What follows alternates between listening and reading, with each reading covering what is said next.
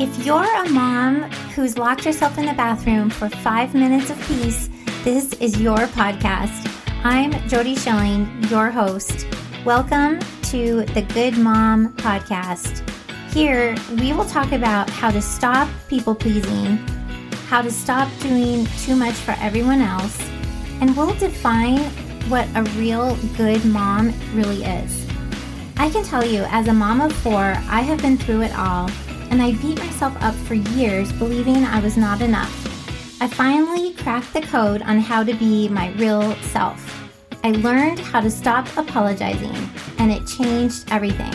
You can start now to be the real you, the mom you were always meant to be. Let's do it. Hi there, moms.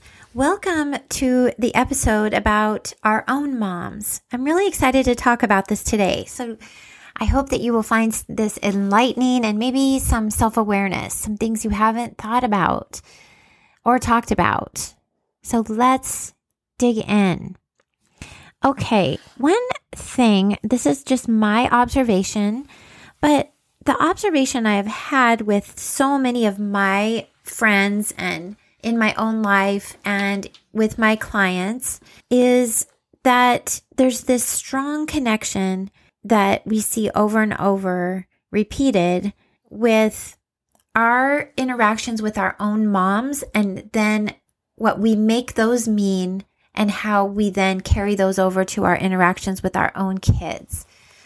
And first of all, I think it's important to just notice that this is part of our primal relationship and it's so such a critical relationship to our survival the relationships that kids have with their moms, right? That I think that this is operating so naturally and so innate that you know, it's okay that it's happening. I think that's one of the first things to think about is that this relationship exists for a purpose that has been imprinted and in part of our biology for from the beginning, right? And so it makes sense that it's so strong. And and so when we think of it that way, it I think normalizes it in a lot of ways. But the other thing I'd like to say about it is that one thing that we all do, I know that I do it, I'll be the first to raise my hand, is we blame our moms, right? For things that don't go well in our lives or for uh, things that we see as character flaws in ourselves or um, you know anything that we can go back to some memory when we were five or six or 13 or you know any time where our mom said something to us right? And then we made that mean something about us and we gave all the credit or power or blame however you want to however you want to frame it right we gave it to that comment that she made. And we hold it as a evidence point right? Like because my mom said this this is it always comes up in my life. You know this is it was a belief that was imprinted in my brain and it's my mom's fault that that happened. And i think that our moms do the same thing with their moms and our grandmas do the same thing with their grandmas, right? We I think that this is just something that we all do.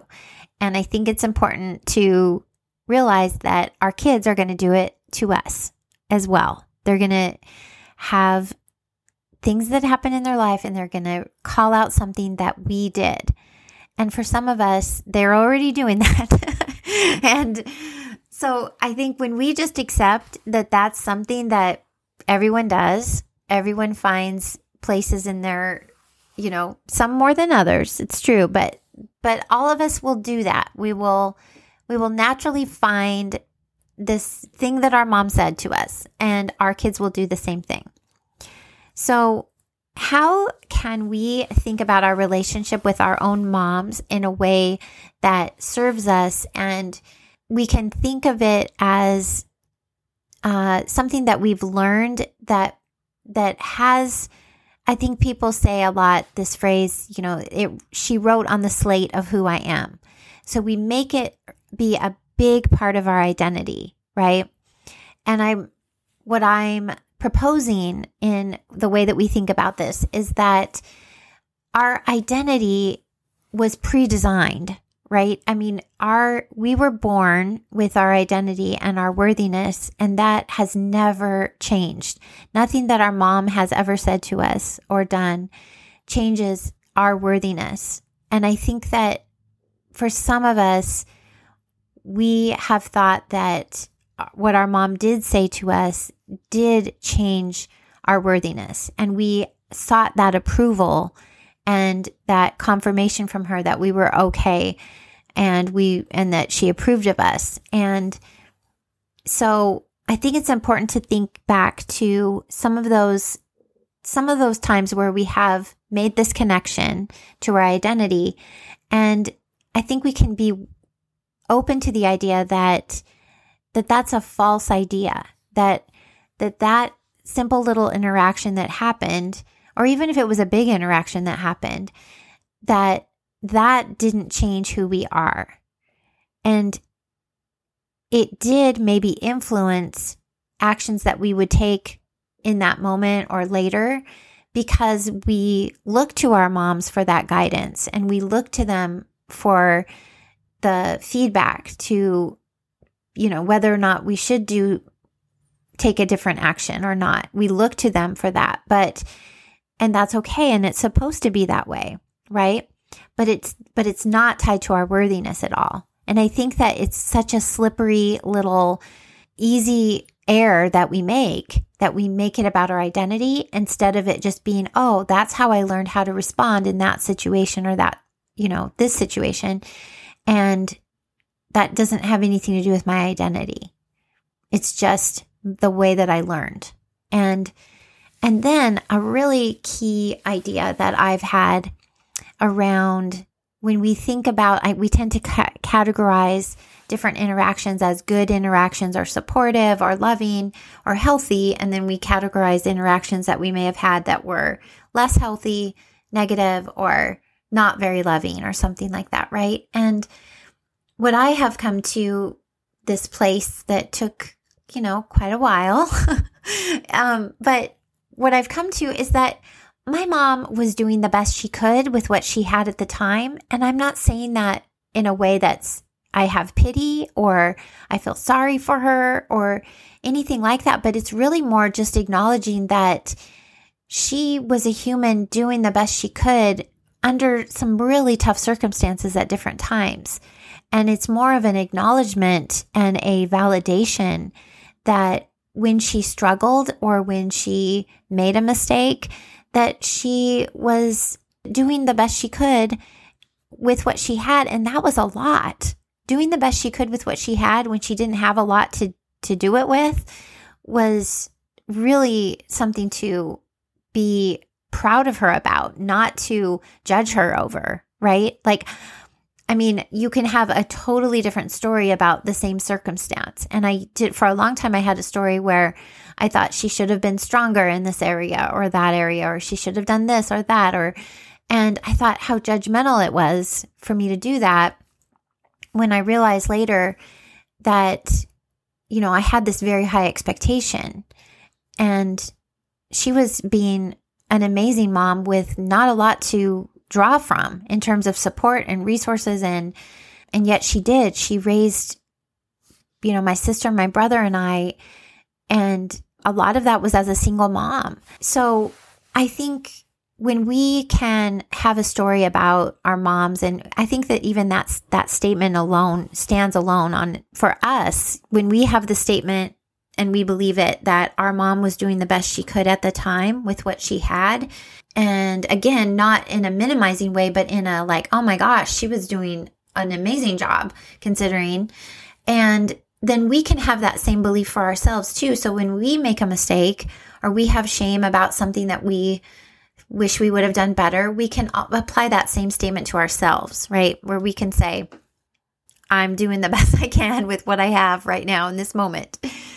And the last thing I'd like to share about this about this topic is that it is a this imprinting that has happened, this generational imprinting that has passed down is it's happening and it happened the way it was supposed to.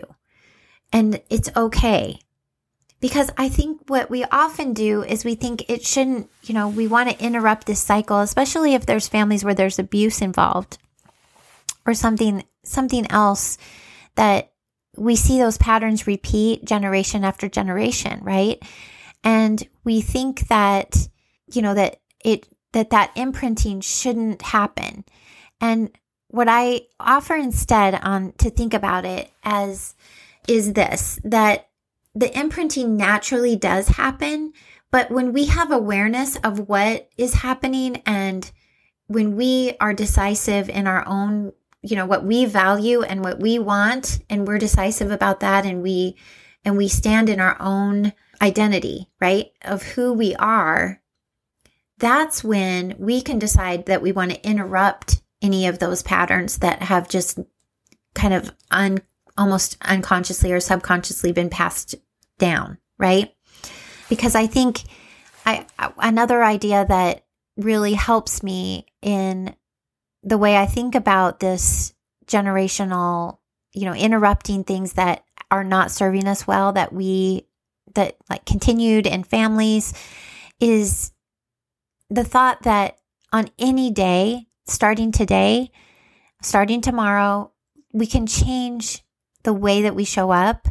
We always have that option to us. It's always available. We can we can start right now. So if if any of us have a relationship with our mom that we feel like there's something there's some residual pain there or some resentment or or if we just have the desire to connect on a deeper level with our own moms, if there's a place for forgiveness for our moms that we want to, you know, that we want to offer to them, you know, or if there's just acceptance, if there's just the idea that the relationship that we had with our moms, whether however many interactions were positive and how many were not, that it was by design that it happened that way and that it it is all okay, right? Like that it taught us something, it it helped us, you know, decide where what we value and what we don't value. And all of the things that happened as in our relationship with our moms can be viewed as gifts, right? They can be looked at as things that help us to be the moms we want to be with our own kids, right? And so I just offer that that simple concept to you that it all happened the way it was supposed to so that you could be the mom that you are with the kids you have now and that that interruption of the things that you that you don't want to be inadvertently passed on that is in your control. At any given time you can say this is how i want to interrupt this and this is how i'm going to. And that's something i can help you with with coaching. Those old residual um, thoughts that don't serve us in the relationship. And when we can heal the relationship with our own moms, we can then fortify ourselves in a way that helps us have healthier and better connections with our own kids too. Ebb and flow is also a natural part of being a human and going through different stages in your life. So it's okay that you're not close at different times and then you become closer. And that's another part that we can be aware of and have acceptance of too. That's what I have on the topic of our own moms. And I think that we could probably have a whole nother episode on this topic and we could we could definitely dig deeper with it. So if you are thinking that this might be something you'd like coaching on and you see this connection showing up in your life, and you want to work on your relationship with your own mom or you want to work on your relationship with your own kids through this lens, then go to my website and check the coaching tab on there. And you can sign up for my no strings attached coaching. We can just get you some help on this particular topic or another topic with no strings attached. And I offer that because I think the best way to show you the value of how coaching can help you is to actually coach and help you. So I hope to see you on my schedule. You can find me at goodmomcoach.com and I will be back next week. If you like this podcast, please rate and review so we can spread the word to other moms who are going through the same thing. You can also find me over on Instagram. You'll find links to my website there, information about my coaching program, and free resources. Thank you again for joining me. Have a great week and please rate and review.